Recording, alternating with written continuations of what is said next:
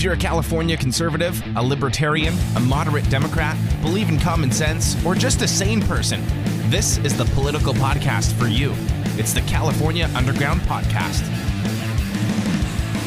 What's going on, everybody? Thanks for tuning into another episode of Coffee in California Politics. Uh, good morning, everybody. Good morning. Give everybody a minute to log on, as always. It's been a while. And it feels like whenever I'm gone a week, it feels like it's it's a lot longer than it really is. Just one week is uh, is a big deal because you get in the you know, the routine of it, and then all of a sudden you miss it for an entire week, and uh, and yeah, here you are. So. Um, I'll, I'll get started in a couple minutes. Uh, as soon as more people hop on, uh, we do this every Wednesday. Um, no, no, sorry, just getting, just getting ready. No, I was ready to go. Um, so last week uh, was out because I got the the the Rona. Uh, wife and I came down with it, and it kicked our ass. Um, not gonna lie.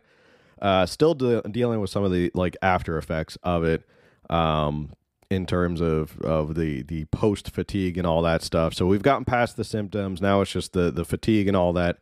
And I, and I'm going to tell you, it, it was not particularly fun. It was not great. It was not like a lot of people are saying, which is, uh, you know, oh, it's like a mild cold and you're done in like 24 hours. No, it was like every day there was like a new symptom that, um, just seemed to like crop up all of a sudden. Uh, one day it was like there was a fever, then the next day it was like a sore throat. So it was like it was like a roulette of like you had no idea what was going to happen from day to day. Um, but getting over it, the fatigue is really was really bad. Um, still a little tired. I got a little dizzy yesterday, so we'll see how far I get. Um, yeah, I should I should wear my mask while you're doing this podcast so people don't get it. Um, yeah, yesterday was weird. I was I got really fatigued, you know, even walking. Um, so yeah, it was uh, even just like walking up and down steps was was bad. But I feel better today. So every day I get a little bit better. Um, but now I'm back doing coffee and California politics with you. Uh, so just wanted to give you the update of what was going on and where did we go. Um, and somebody said, "Did you get home test?" Yeah, we did the home test. So uh, just did that, and then we just stayed home for the whole week and just rested because it was really the best thing we could do. It was it really kicked our butts. Um, but we're better. And you know, what was the remedy? Somebody said, well, time. I think time and rest is really all you could do. Uh, tea, you know, stuff like that. Like we didn't lose our appetite, so that was good. Um, it's not like we were not really hungry or anything. We still ate. Um, and uh, yeah, but we're back. Um, new shirt just launched this week that I just dropped. Um, we should be saying glad you're better now. Um, new shirt just dropped. Uh, progressive policies, one of my favorite sayings, which is if progressive policies worked, California would be a utopia. So now I've made it into a t shirt. Not only a t shirt, uh, I've made it into a uh, women's tee, women's tank top, and sweatshirt and crop top. You can go, you can look it through the store, and you can see all the different versions. So if you want a sweatshirt, or if you want a tank top or something like that, you can definitely check it out. Again, all of these proceeds go to help make the platform bigger and better. Uh, if you've noticed recently, uh, you'll see that there's been more of these like news stories and these news posts, which I think is important because there really is no like California news social media platform that just gives you like the kind of the snippets of news of what's going on. Um, so I think we're gonna we're gonna start doing more of that sort of thing, uh, more news. Maybe if it gets it picks up steam, maybe we'll end up creating a whole site where you can send people. But I figure the the posts and everything like that are good because then you can share them, and they're, they're you know the goal is to make them small enough so you don't have to go through a whole article. You could just get really the main headlines and just kind of move on with your life and, and read it and share it and all that stuff. Let people know. Um, and that's basically it. Uh, we're heading up on June 7th. Uh, it's coming up in a couple weeks, so that's going to be a big date. If you don't know what June 7th is, well, first off, you should know what June 7th is. June 7th is the primaries here in California, which we're going to talk about the voter guide and when you should use it and when you should just kind of trust your gut or how you can use the voter guide as a, a as a tool, not necessarily as a crutch. Um, June 7th is the primary. looking to get together a big primary night kind of live where you can watch what's going on in California, watch the results as they come in, uh, and have some commentary from some people who are very good about this stuff, some wonky people, and we can really break it down. Because um, I don't think there's really going to be a lot of people who are really talking about the California primaries. And again, the California primaries are really, really important. They're not just something that you should just throw away and not think about and just be like, well, you know, I'll vote in November. It's not really a big deal. No, because California is an open primary. So that means that if you want someone to be on the ballot, you got to vote for them. They're not going to automatically just show up on the ballot just because of who they are. You have to make sure they even get on the ballot. This is definitely this isn't like other states. Like last night, I was watching results come in from North Carolina and from Pennsylvania, and those states have the same traditional, which is there's two parties. Here's who your candidate's going to be and who's the other candidate going to be. That's not the case. It's not like we're going to figure out who the Republican candidate is and who the Democrat candidate is.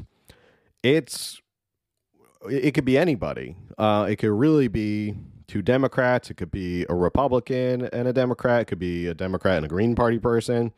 It could be two Democrats, one who's even farther left than the other, which happens a lot in California. You'll find that you'll find a lot of races where it's a Democrat who is more moderate versus a Democrat who is far, far left.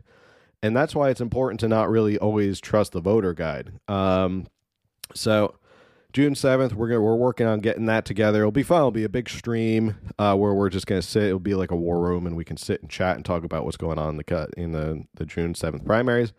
Um, and that's basically it. Someone said, Are the results in for Penn in the race with Dr. Oz? The last I saw, Dr. Oz has taken the lead. I think it was about 2,000 votes or something like that. Um, but they're still counting votes. Uh, still amazing to me that like these like Allegheny County is still can't figure out how to get its ballots in.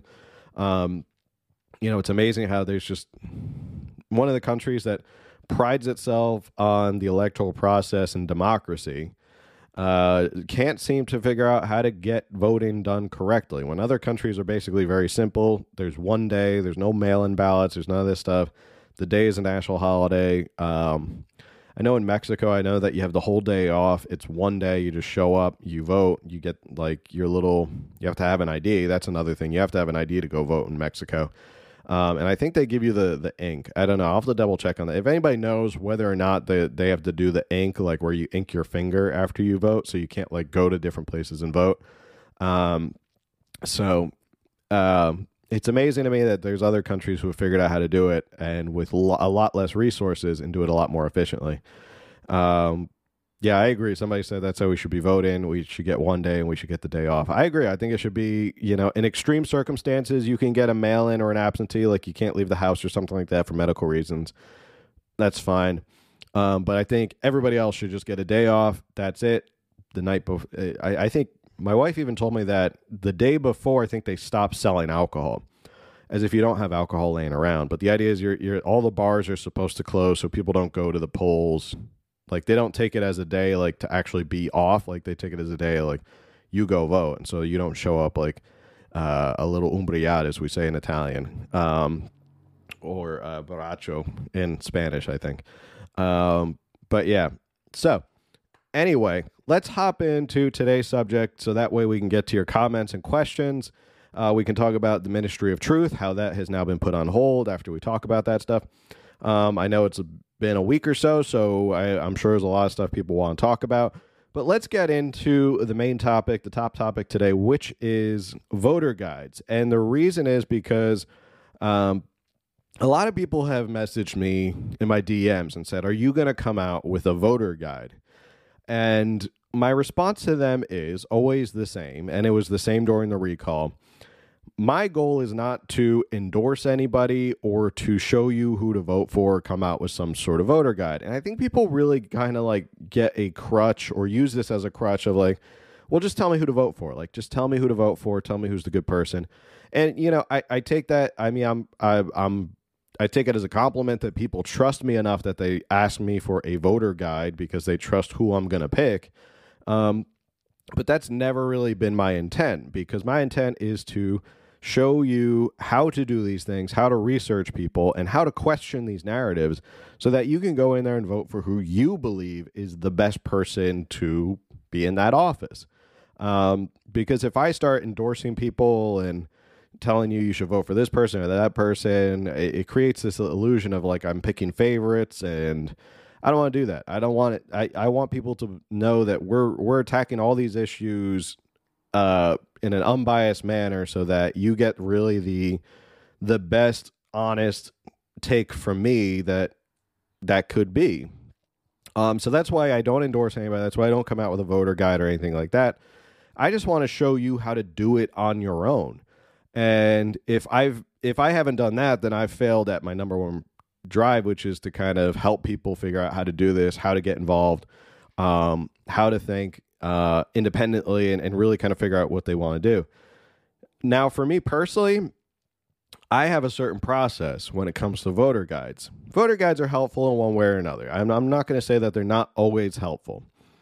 Um, they're helpful because sometimes they point you in the right direction of certain offices that you may not really know about or not really care about and that's fine that if you kind of want that assist of like who to vote for but the information is all out there and that's what really is that's one reason why i like to actually do my mail-in ballot at home and this was even before covid. Um, and this is another point that i want to make which is everyone's so worried about like mail-in ballots and all that stuff and making sure that they void out their mail-in ballot when they go do it physically. Why uh, my my philosophy is why not just fill out your mail-in ballot and bring it in and drop it off? It's one less mail-in ballot floating around and no one can show up at the polls pretending to be you because they don't have anything. Um, but i like to take my time. I like to sit there. I've always california has a lot to vote for.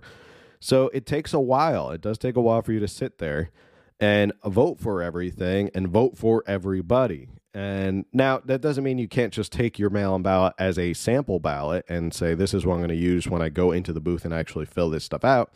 But either way, it's going to require a lot of research. It takes a lot of research for you to figure out who is who, what is what.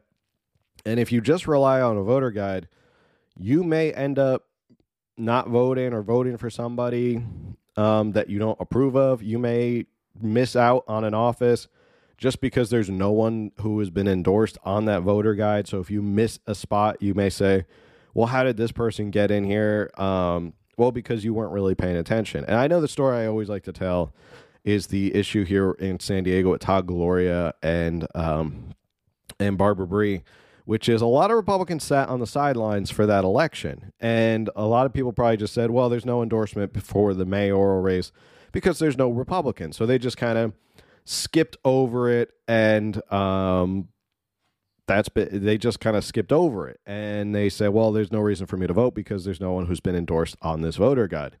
When in reality if republicans who looked at the two candidates side by side they probably would have voted for barbara bry and supported her and it was a close race.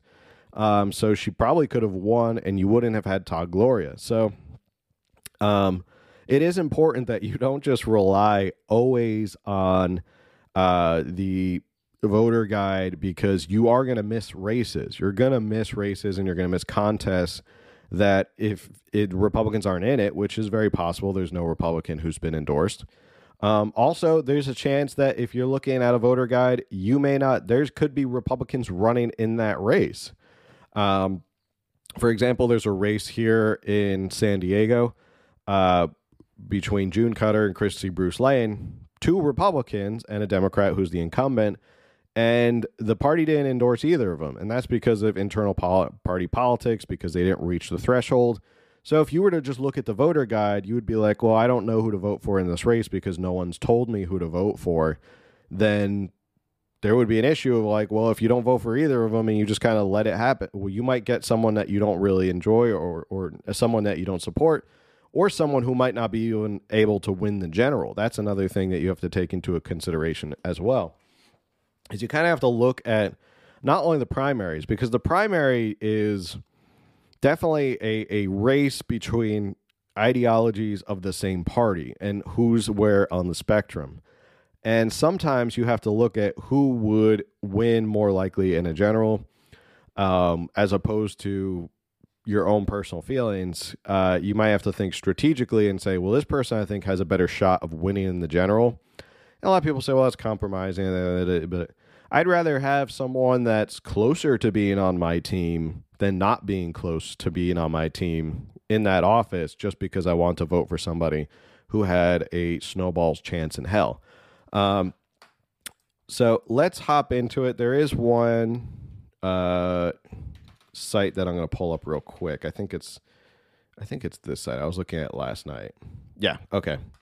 A lot of people were asking about judicial stuff. I'm going to get to judicial stuff. I'm going to give you a site where you can go and look at judicial sites or judicial candidates. Um, and let's start off with. I have all these things. I, you know, I have my. This is the my favorite time of the year. This is when I really nerd out. I got my candidate statements. I got my ballot. I got this stuff. I got all this stuff ready to go. Um, but this is what I want to start off with. This is one thing I got in the mail recently. So I'll show you that. I don't want to show you my address. Um, but you can see this. This is a sample voter guide, and you're going to see it. I'm going to make sure I just cover that up. And it shows you who you're going to vote for, right?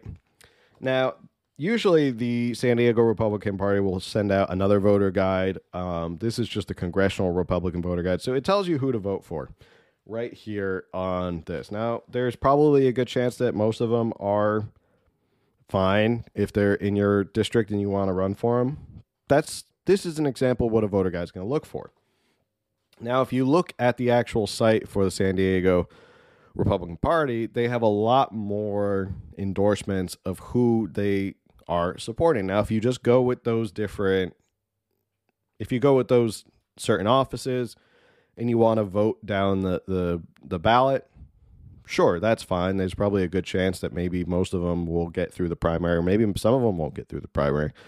Um, but if that's the way you want to do it, that's fine. But I always say you can start with a voter guide and go from there. Why? Because it's like peeling back layers of an onion where you could say, okay, this person's been endorsed by San Diego Republican Party, um, but do I necessarily agree with everything they say? And there's some races where there is only one Republican running. There are some races where there are multiple re- Republicans running. There are some races where there's a Republican running and there's no endorsement. For example, if you go to like the California GOP site, there's nobody who has been endorsed for Secretary of State, correct? So now you go over to your handy dandy primary election ballot like this thing, which gives you all the candidate statements. Uh, which you know you won't find Major Williams in there because uh, he thinks it's a waste of money to fill one of these out. Um, but if you look at Secretary of State, you'll see that Shirley Weber is running. Um, not a fan of Shirley Weber. Uh, she started the reparations committee or whatever that is going through and using up taxpayer money. Uh, and then you have a Republican, Rachel Hamm. Now, you would probably sit here and look at this and go, well, who should I vote for for Secretary of State? And you look at the three choices. You have Rachel Hamm, who's a Republican. You have Gary Blenner, who's the Green Party. And then you have Shirley Weber, who's a Democrat. And I'm not going to vote for her because I know her track record and I know where she stands on a lot of stuff. Um, so I know I'm not going to vote for her. So my choices are now Rachel Hamm and Gary Blenner. And you may say, well, obviously you're going to go with Rachel Hamm, right? Rachel Hamm's got to be the choice. And if you look at her candidate statement, you say, okay, I'm running for California Secretary of State in order to increase accuracy, accountability, and transparency in California's election system. When I'm elected, I will work closely with election officials from around the state to make California the gold standard for free, fair, and honest elections. That sounds good, right? You would likely just sit there and go, okay, I'm going to vote for Rachel Hamm. Now, this is where it really comes in handy that you have to do even more research. You have to keep peeling back the onion. So now you've gotten to the point where there is no voter guide. So you've gotten this far and figured out uh, this is the Republican candidate who I'm going to vote for. And now you've done that much research. You got to keep peeling back the onion. You can't just sit there and say, well, she's got an R next to her name, so therefore I'm going to vote for her. If you look more into Rachel Hamm, Rachel Hamm has been sort of a controversial figure, um, and you can look her up in terms of stuff she said. She kind of seems a little off the wall. Um, somebody, I think she had to make a joke about like, she doesn't practice witchcraft. Um, she made a comment about how like she just prays that all the fraudulent ballots in California are taken up by God and like burned. Um, so there's some stuff you look at her and go, eh, probably not the best representation for what I want to vote for. Just because she has an R next to her name doesn't necessarily mean that's somebody I want to vote for. And that's probably likely also why the California GOP maybe didn't endorse her because she is kind of a little out there. Um, so now your choice is Gary N. Blenner. Tired of government that only listens to wealthy interests rather than working people. Yeah, I mean, that sounds pretty good. The answer is to fix our election system, expand democracy, proportional representation, ranked choice voting, public financing of campaigns. Not a big fan of that. And corporate personhood. Left for the unity slate on June 7th.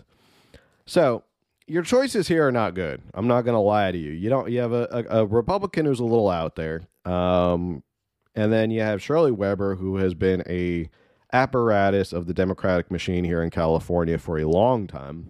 Um, and then you have this guy, Gary N. Blenner Green. So at the end of the day, you could just not vote.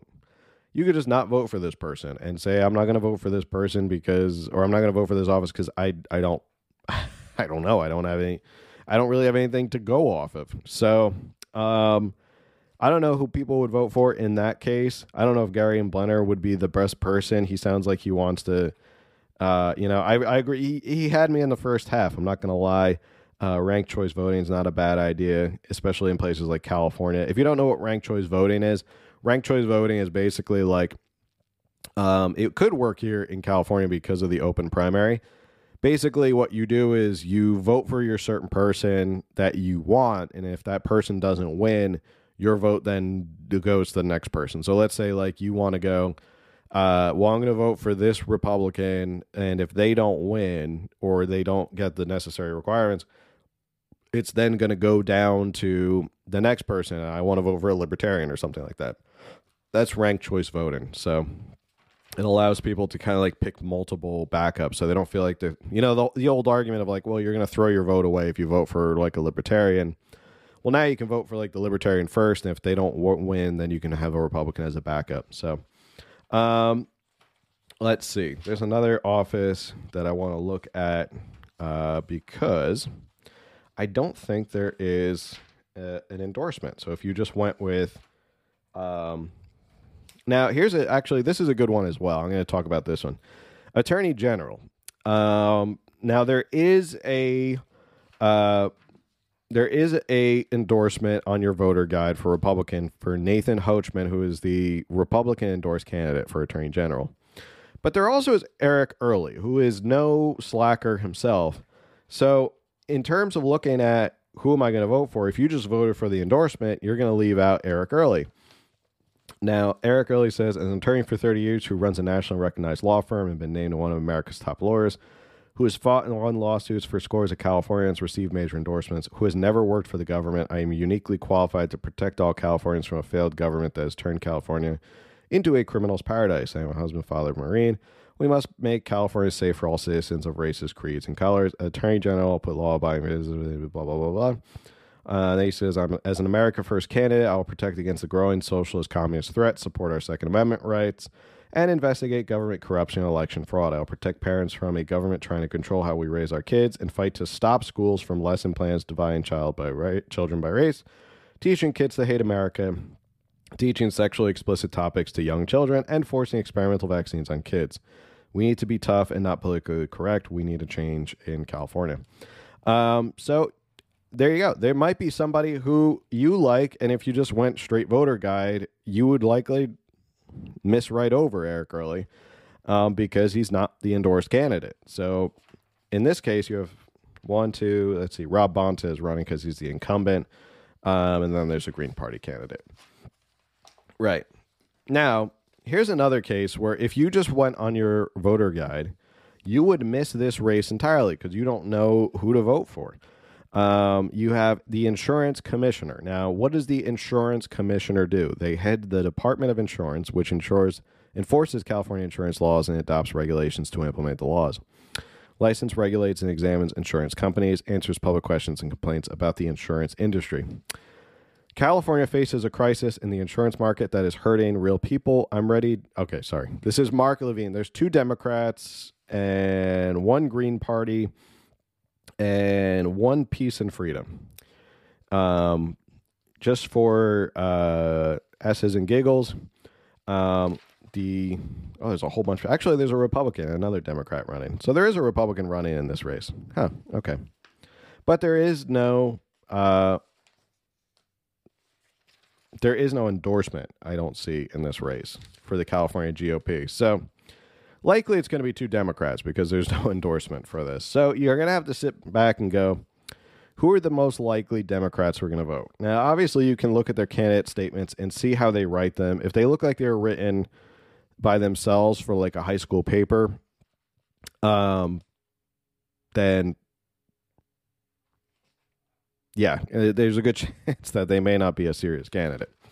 Um, but if you look at like Marc Levine, who's a Democrat, and Ricardo Lara, who I would guess are the, probably the two top guys, they look like they got their, their stuff together. Marc Levine says California faces a crisis in the insurance market that is hurting real people. I'm ready to make the insurance into what it is supposed to be a powerful force that holds insurance companies accountable. During my decade in the state legislature, and I've been afraid to take on corporate special interests from the insurance to big oil, blah, blah, blah. Uh, my ethics plan will ensure that when I'm insurance commissioner, both insurance companies and my office conduct business in the light of day. Um, and then you have Ricardo Lara as your insurance commissioner. Protecting consumers is my top priority. That sounds pretty good. Whether I'm standing for wildfire survivors or helping Californians get back their money when insurance companies overcharged during the pandemic, I believe consumers need someone on their side. Yeah. Uh, I pressed that I was role on taking executive action to require insurance dispositive for safer homes and sponsor legislation to streamline the process for survivors to receive benefits. Uh, that's why I directed insurance companies to provide premium relief, saving Californians more than $2 billion. So these are the, the why, if you don't go with a voter guide you will lose out on a lot of these races. Now, that's always, you know, if you want to vote straight party and you want to vote straight endorsement, that's fine. But I, I'm I'd venture to say if you're on this live right now and you're listening to me ramble about this, you you are someone who actually cares about what's going on in California politics, and you're not just to sit here and vote straight party. You're to want to vote for somebody who you actually believe in. And that's why I say this does take a lot of work, right? This is not like, and it's probably the most important right we have as Americans. Um, what right we have left for now. Uh, but it, it, it's incredibly important to take this seriously, to not just show up and just vote the party line and vote who the voter guide is and miss all the other races and say, well, I don't know who uh, who to vote for because no one's told me who to vote for, you could miss out on a big important race. And a lot of these races, like these local races, they get down to the point where like you don't know who it could be like a hundred or a couple hundred votes that change who ends up in a seat or not. So it's not um you may say, well, what difference does it make? It makes a huge difference whether or not you're actually paying attention to a lot of this and you're actually being involved in it. And here's the thing that's going to actually ruffle some feathers. Some people and now take a deep breath. There are some races where you may have to vote for a Democrat, and you may say, Well, I don't want to vote for a Democrat. Fine. If you say, if that's your line in the sand where you go, I'm never going to vote for a Democrat, I'm never going to vote for him because I don't want to support that party, that's fine. You can do that. But you can also look at the choices and say, I have choice A and I have choice B. And sometimes it's the lesser of two evils, and it's better to hold off the real evil, the real far, far left Democrat, the statist Democrat, than and put in the moderate Democrat who's just kind of trying trying to do their thing, rather than have somebody in place who is way, way, way worse. Um, and that's usually what happens. And the sad thing is, is that a lot of people because they don't do their research and they just follow the party line or they follow whatever the voter guy says, they stay out of these races. And you end up with someone who is in office who is really, really bad. and a lot of people kind of wake up and go, "Oh, why did this person end up in this? Why, why are we in this predicament?" You're in this predicament because you weren't paying attention, you didn't research, or you didn't feel like you wanted to vote for a Democrat.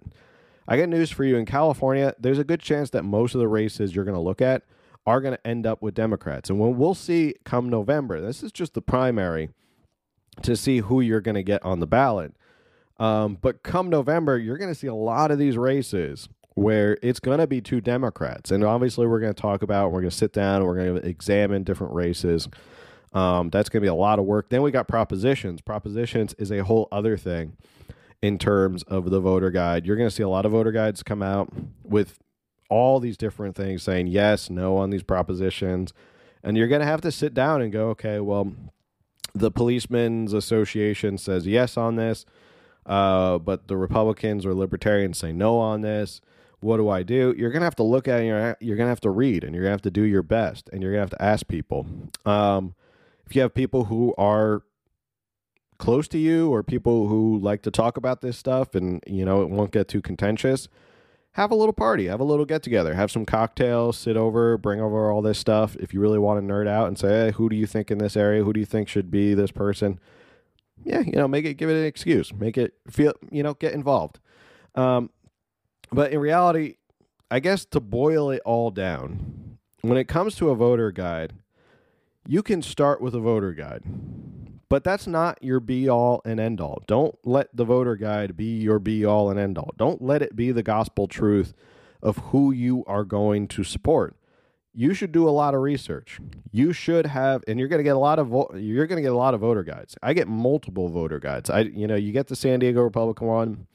Um, you may get like I said, the policeman associations one. You're going to get like different unions and stuff like that are going to send you voter guides of what to vote for.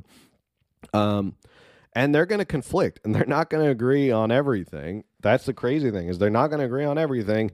So you're actually going to have to sit there and go, do I agree with this? Do I agree with that? Why are they supporting this? Um, what is the fiscal? Um, what is the fiscal res- kind of impact of this?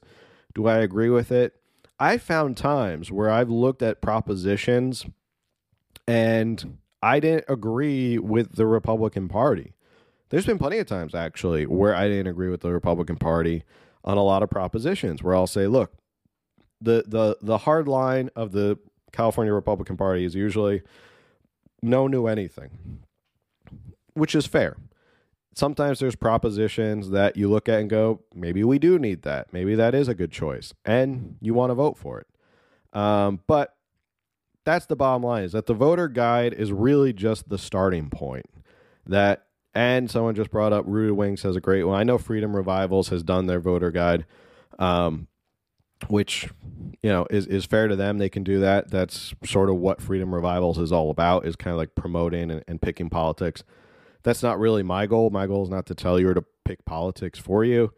Um, you can use them as a starting guide if you trust Rooted Wings and her community. Go for it. That's a great starting guide. Um, I know that it's going to conflict with the California GOP, and that's another example of where you have a voter guide where uh, I believe in Freedom Revivals they endorsed uh, Anthony Trimino. Meanwhile, the California GOP has endorsed Brian Dahle. Um, I think there's some other like for Senate they've endorsed uh, Dr. Cordie Williams for the California GOP. They've uh, endorsed Mark Meuser. So you're going to see even technically right there, you see the Freedom Revival voter guide, and you see the California GOP. They're already at odds. Um, Oh, they did endorse. Oh, oh okay. Um, I mean, I, anybody who wants to vote for Rachel Hamm, just do your research into Rachel Hamm. I, I I don't know if I'd want that person running the Secretary of State, and I also don't know if I'd want them as a representative of the Republican Party because you don't want to give anybody in California more ammo than they need uh, when it comes to Republicans. So that's basically it.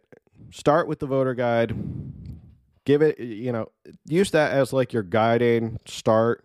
Um, yeah, Carl DeMaio has his own voter guide as well. Um, I mean, he does his own thing. It's the Carl DeMaio show. Everything comes back to what Carl DeMaio wants and how he can make more money off of it. Um, but start the voter the voter guide starts with you. That's where it is the your guiding star your compass to kind of give you a good foot in the door. Um, and then go from there. And then look at each race. And you know you're gonna get you're gonna get your big huge honking ballot. And this isn't even that big because we don't even have the propositions yet. When you get to the propositions get ready for an even larger thing. Um, you're going to see a lot of different choices. And there's a lot of people on these. You know, you're looking at governor, there's a lot of people, there's a lot of choices. Um, you have party preferences, none. You have some people who are independent, like Michael Shellenberger, Reinette Senum, um, Republican, Democrat, stuff like that. And uh, yeah, so there's a lot to do. There's a lot of research, but that's my that's my two bits about voter guides. They're okay to give you a starting point if you trust the source but pick through who they endorse and make sure you look at every candidate in that race. Just because they say this race is this person, don't just look at that person go, well, I'm going to vote for him. Sometimes, most of the time, they you you'll look at the candidate and if they're endorsed by your party or whatever, um, then you can absolutely like you can absolutely. You, there's most of the time you'll you'll usually agree with them, um, but there's been times I, I haven't agreed with Republicans. You know, shocking.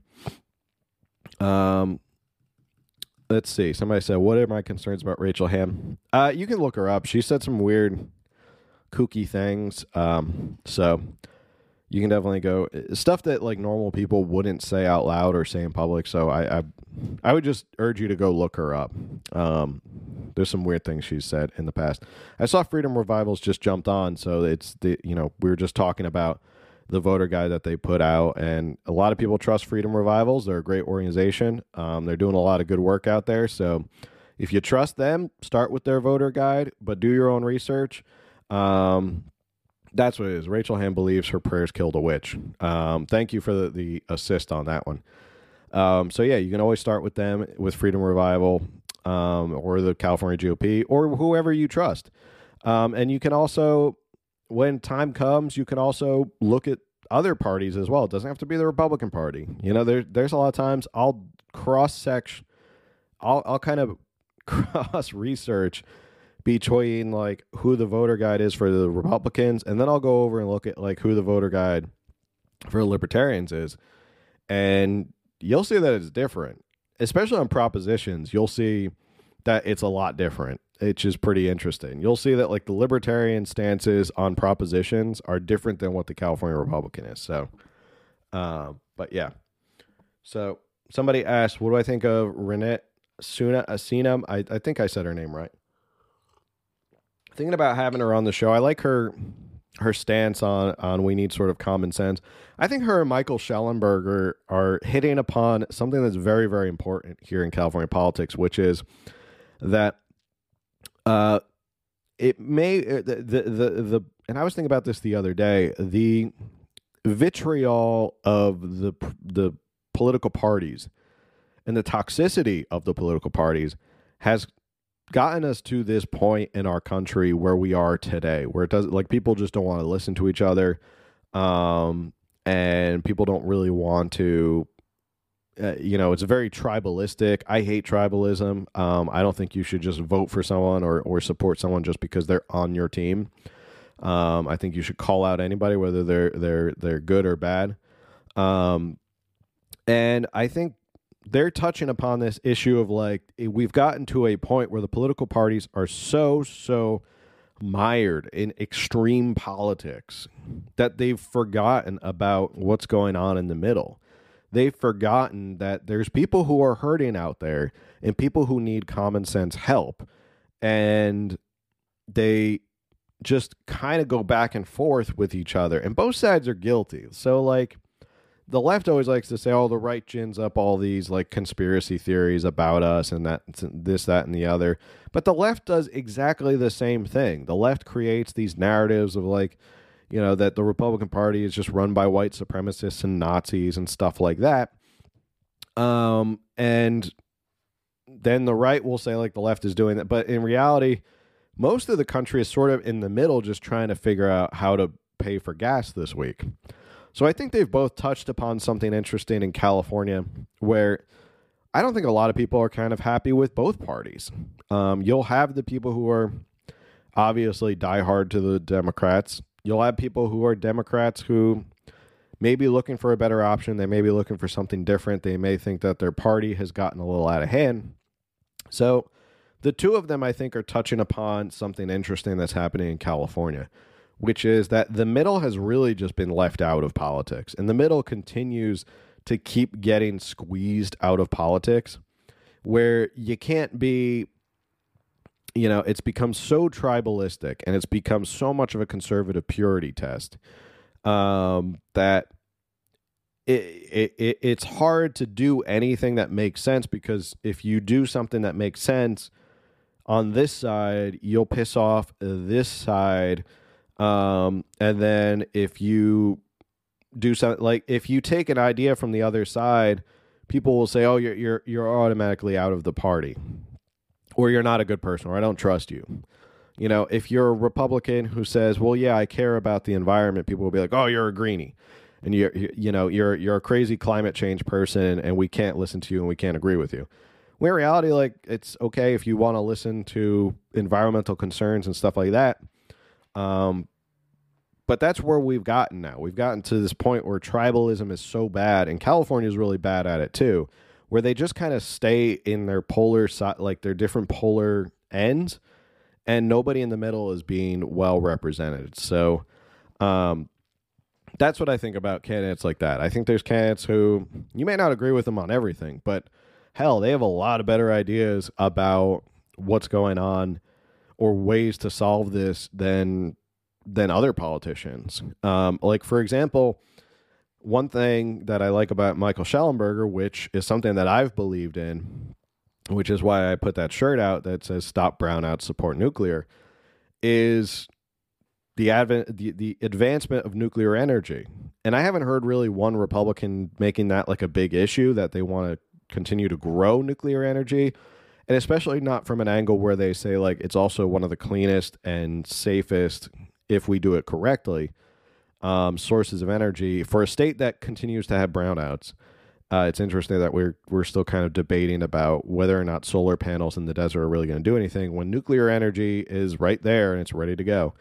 Um, so it's stuff like that, you know, and I think that that's where we're at. So um, that's why the middle has to do their research and vote strategically. Um, yeah, absolutely you know? And i think when you start to and politicians do react to this right? So if if more people who are in the middle of california not on the polar extremes not really far over here not really far over here more people in the middle start to vote for politicians red you know republican democrat libertarian or whatever and they start to see that they all sort of align with um, this moderate stance you're going to see more politicians start to be moderate. And that's really, they react to that because they say, well, the winds of, uh, of politics is changing. And therefore, um, we're going to have to change how our policies are. And that's really, that's it. I mean, that's how politics works is that the voter base will say, we're going to reject the far left and we're going to start voting for more moderate Democrats and Republicans. And then that's sort of how you change the state. Um, somebody had asked, what do I think about the failure of the Lawson Remer recall? Uh, you know, the, the, the the failure. It's disappointing. Um, you know, I hopped on with Mike to talk to him about it, uh, and it does take a couple times to get a recall through, uh, like the Gavin Newsom one, to even get on the ballot or create a ballot. Um, took several tries. I think it was the third or fourth try for the recall Newsom one. Um, so it does take a while. Uh, I know she's up for reelection. There's still plenty of time to try and recall her again. And the districts have changed now. So she's in a completely different district. Uh, I know she's in my district now. So before it was Nathan Fletcher was my supervisor. Now they flipped and now Lawson Remer is my, my supervisor. Um, which benefits her because she's from Carlsbad and all that. Uh, but it does take a while. And you know she's she's got a run in a couple of years uh so we'll see who steps up um hopefully it's someone good to kind of take her on because it's a vulnerable seat. I think there's a there's an opportunity there. I think there's an opportunity in every place. You just have to play your cards right. So it is disappointing. Um, I kind of agree with Mike. I think there was a lot of uh, enthusiasm behind it, and it kind of like um, it, it kind of died on the vine, and not because of Mike. Mike worked his ass off. He did a great job, uh, and at, at the end of the day, like it just didn't pass. It didn't get enough signatures. So it's a shame. It would have been great to recall her, at least put the pressure on her to do so. Um, but she's still got to face reelection coming up. So by next year, we'll start to figure out who's going to rise up and and run against her. Somebody said I should run against her. I was like, nah, I don't want to run against her. I don't want to run. I, I still don't really want to run um, because then I can't do this stuff. I can't comment on stuff. So, what other topics? Um, since I was out last week, what other topics or comics or com- comments or conversations do people want to talk about? I know there's a lot to talk about. There was the Ministry of Truth uh, that has been put on hold, uh, which is a good thing. I think that's great that there was enough pushback by people to make it so that that did go away. Um, I think, and they're gonna, you know, the Washington Post is doing their best job to kind of sugarcoat it mostly because Taylor Lorenz, who wrote it, she wrote the article that said that. Um, oh, somebody asked about the Who. I'm going to get back to the Who and, and this whole thing because it, people have been sending me this a lot. Um, and I'll I'll tell you my own personal legal opinion on what this what the heck's going on with the Who. Um, but I'm glad that the backlash pushback. I think they they tried to say it was um it was because of the backlash against Nina and Taylor Lorenz uh, wrote the whole article, who is a bully on her own right. And uh, no, I think it's just people realized it was it was a dumb idea. So I think a lot of people probably were like, mm, you know, probably not a great idea to to try and do this. Um, because the big thing that I heard from people who were in support of it were like, well, they're not going to actually do anything. Like they don't have the power to do anything. Like what do you think they're going to like tell people not to do things? And it's like if you do any research, look at how many news organizations and corporations are in line with whatever the state tells them to do. There's this unholy alliance of this big corporations, whether it's the news or anything like that, that they're in bed with Washington D.C. So you don't think that they're going to work together and they may say oh well we don't tell anybody to do anything uh what we, we just put out these recommendations. So like the disinformation board could put out these recommendations. And then you have sites like youtube and all these social media sites can say well we had to take it down because our guidelines as a private company we just follow whatever the disinformation governance board the recommendation of them so that's where it was going to get wonky, and that's where it was going to really turn into something scary. Is that the state and the corporations were going to work together, and uh, that that's really what w- probably would have happened. Someone brought up the Who. Um, I you know I I had to look into this because so many people were sending it to me. Um, here's the thing about treaties. Treaties are you can't just ram treaties through. Uh, and right now, I don't think there's anything on the docket in Congress regarding a treaty. Treaties, there are two types of treaties, and and let me give you what I know the the most basic kind of boiled down version of it.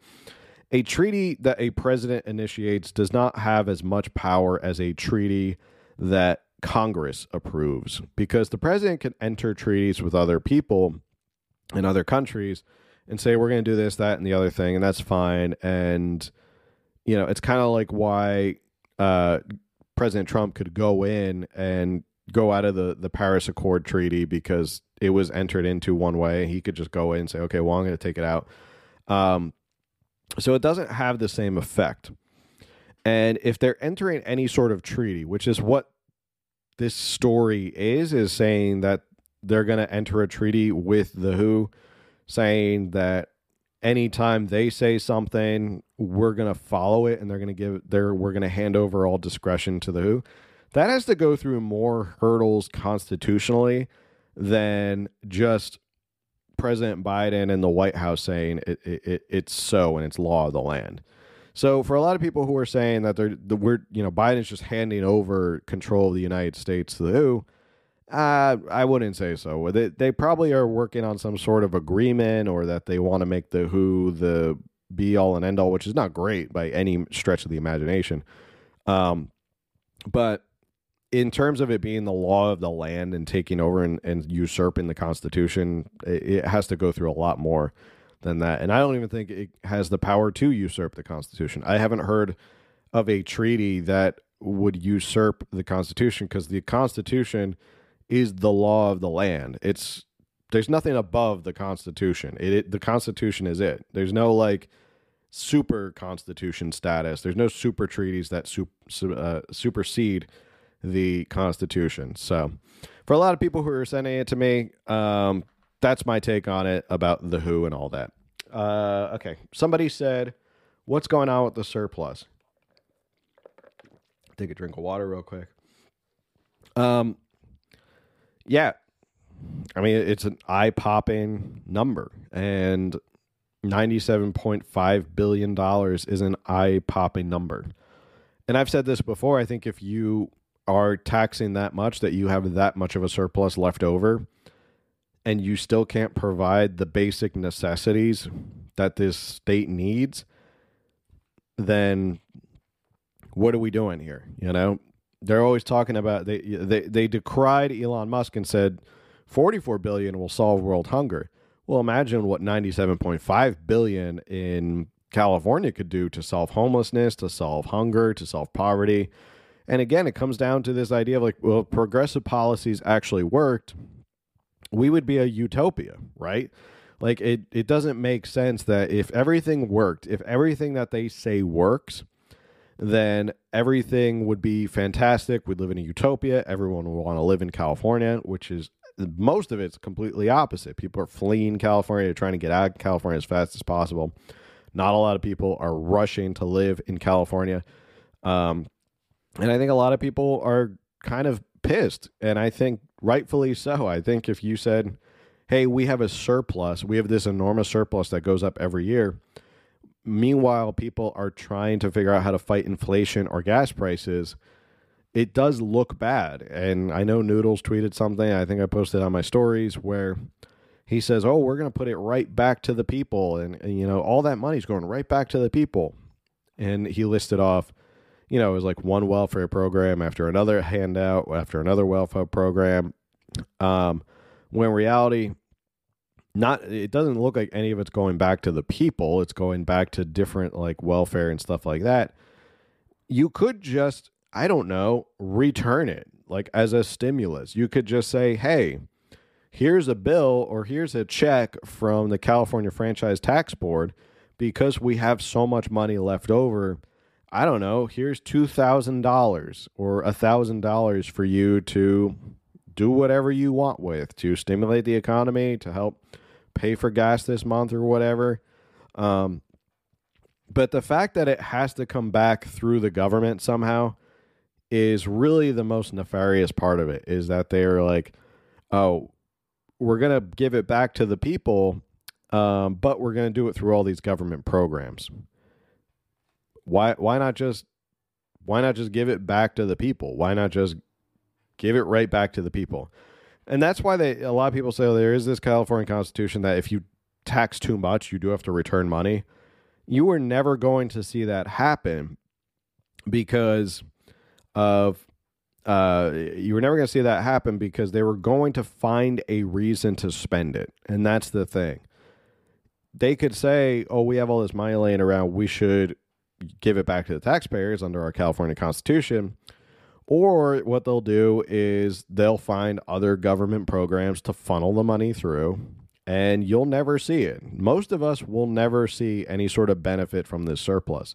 So we continue to pay and pay and pay and pay more into this huge coffer of money that keeps getting bigger and bigger and bigger.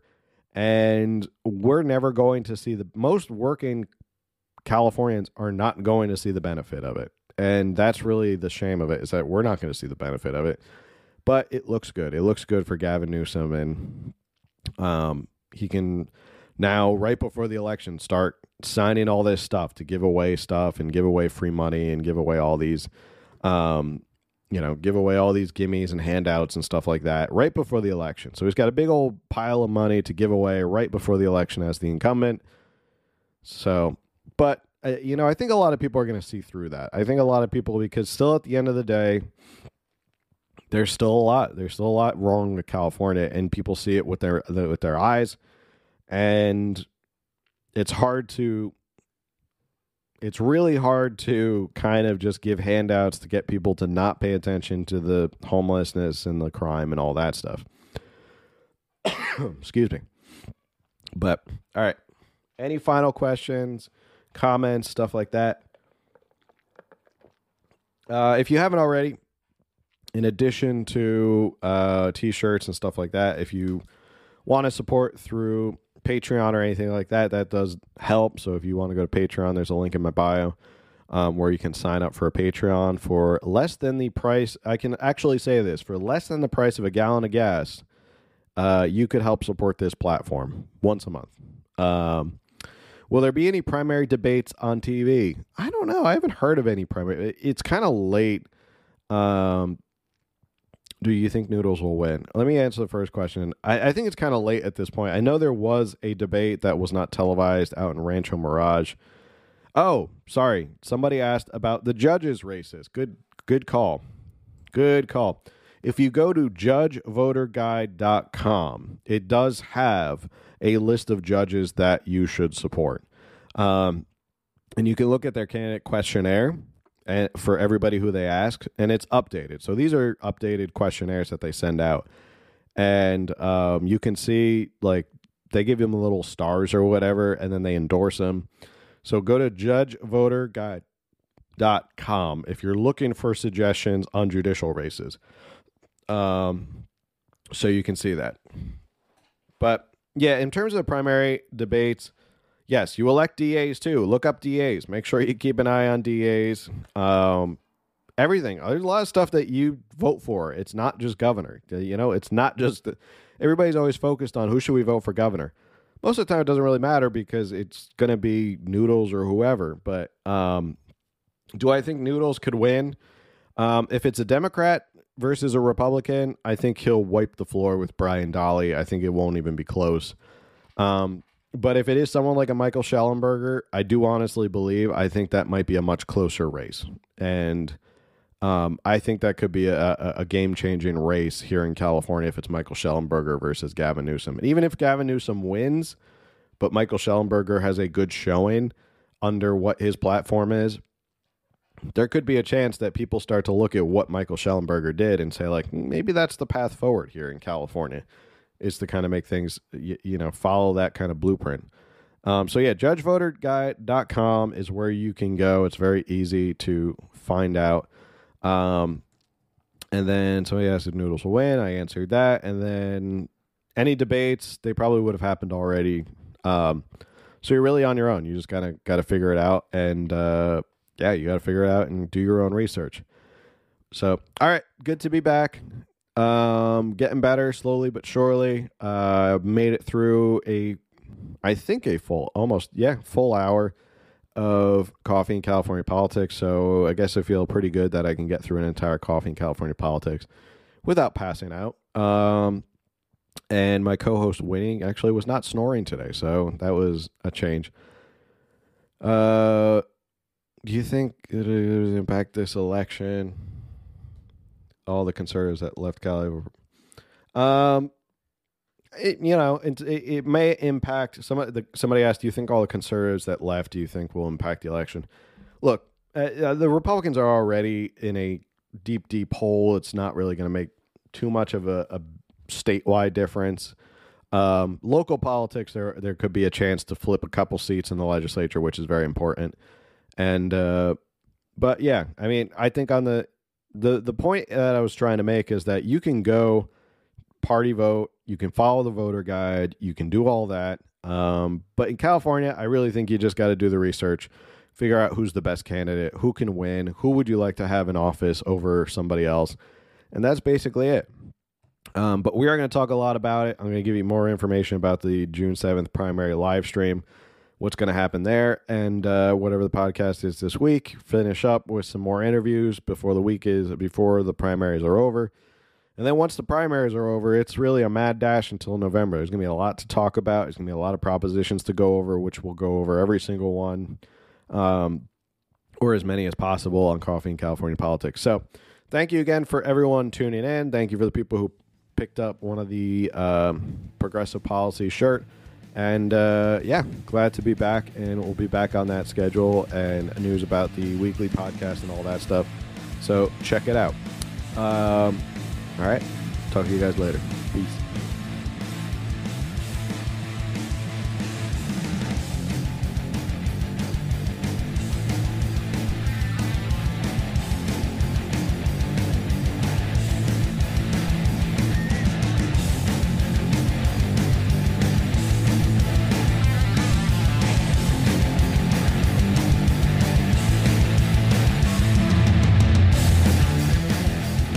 You for listening to another episode of California Underground. If you like what you heard, remember to subscribe, like, and review it, and follow California Underground on social media for updates as to when new episodes are available.